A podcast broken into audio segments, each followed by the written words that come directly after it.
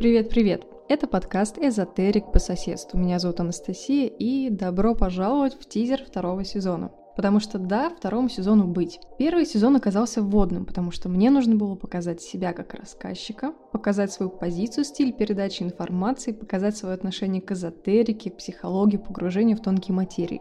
Давайте оговорим на всякий случай. Этот подкаст не учебное пособие, не курс и даже не источник информации для ваших экспериментов.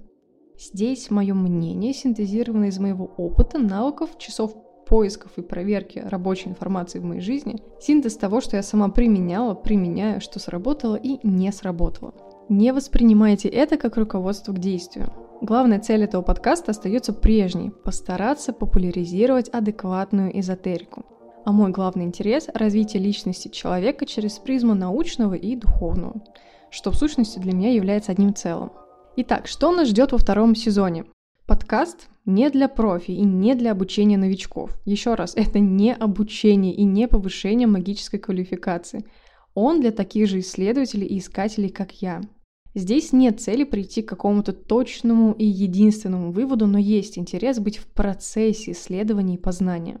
Итак, будет базовая информация и ответы и мнения на часто задаваемые вопросы и форсируемые мифы что такое магия, как она работает, что такое эгрегор, артефакторика, диагностики, как работает Таро, можно ли продать душу дьяволу во время гадания и так далее. Я очень замотивирована рассказывать об исторических личностях и событиях, которые повлияли на мир в целом или на чью-то историю в частности. О личностях, которые, конечно же, были оккультистами, мистиками, эзотериками, но мы могли об этом даже не догадываться, потому что об этом не рассказывают на уроках истории. Например, я нашла очень интересную информацию, которая в историческом контексте показывает, почему в России как-то особенно популярны походы к ведунам, колдунам, прибегание к магическому решению вопросов, и почему актуальность этой сферы не падает даже с учетом колоссального количества шарлатанства и мошенничества. Разумеется, я продолжу развенчивать мифы об эзотерике и магии, потому что по-прежнему в огромном количестве вижу вопросы людей вроде «магия – это продать душу», «таро – это черная магия», нужно ли расплачиваться за магию, будешь ли ты 7 лет несчастен и так далее. Буду делиться мистическими историями, находками, мнениями, а вы можете присылать мне свои истории, чтобы я разбирал их в эпизоде и давала комментарий. Что по выходам эпизодов? Во втором сезоне я обещаю себе и вам действовать системно. Сейчас у нас конец января, поэтому выход первого выпуска нового сезона запланирован на середину февраля, то есть через две недели.